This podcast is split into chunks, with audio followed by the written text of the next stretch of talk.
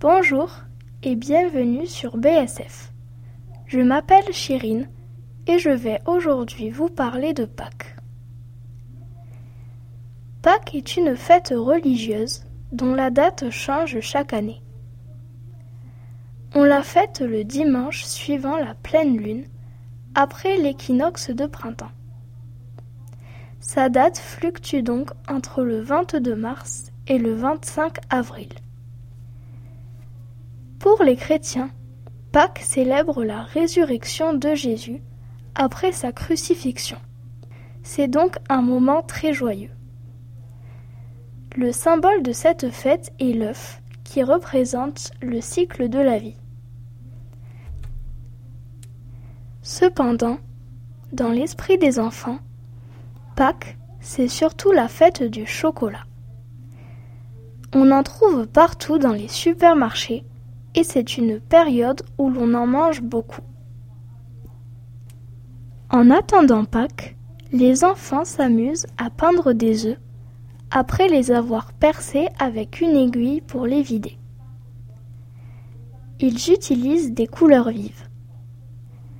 À l'origine, le premier œuf devait être peint en rouge et était considéré comme un porte-bonheur.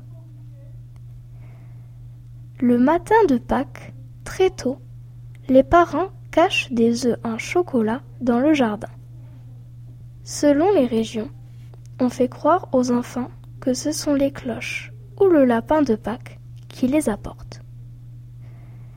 Lorsque les enfants se lèvent, ils partent à la chasse aux œufs, munis chacun d'un petit panier. Une fois qu'ils les ont tous trouvés, ils peuvent les manger. Une amie m'a raconté qu'un jour, sa famille et elle se sont rendus compte qu'il manquait un œuf dans le panier mais ils ne l'ont retrouvé que l'année suivante. Il existe aussi des chasses aux œufs organisées par les villes.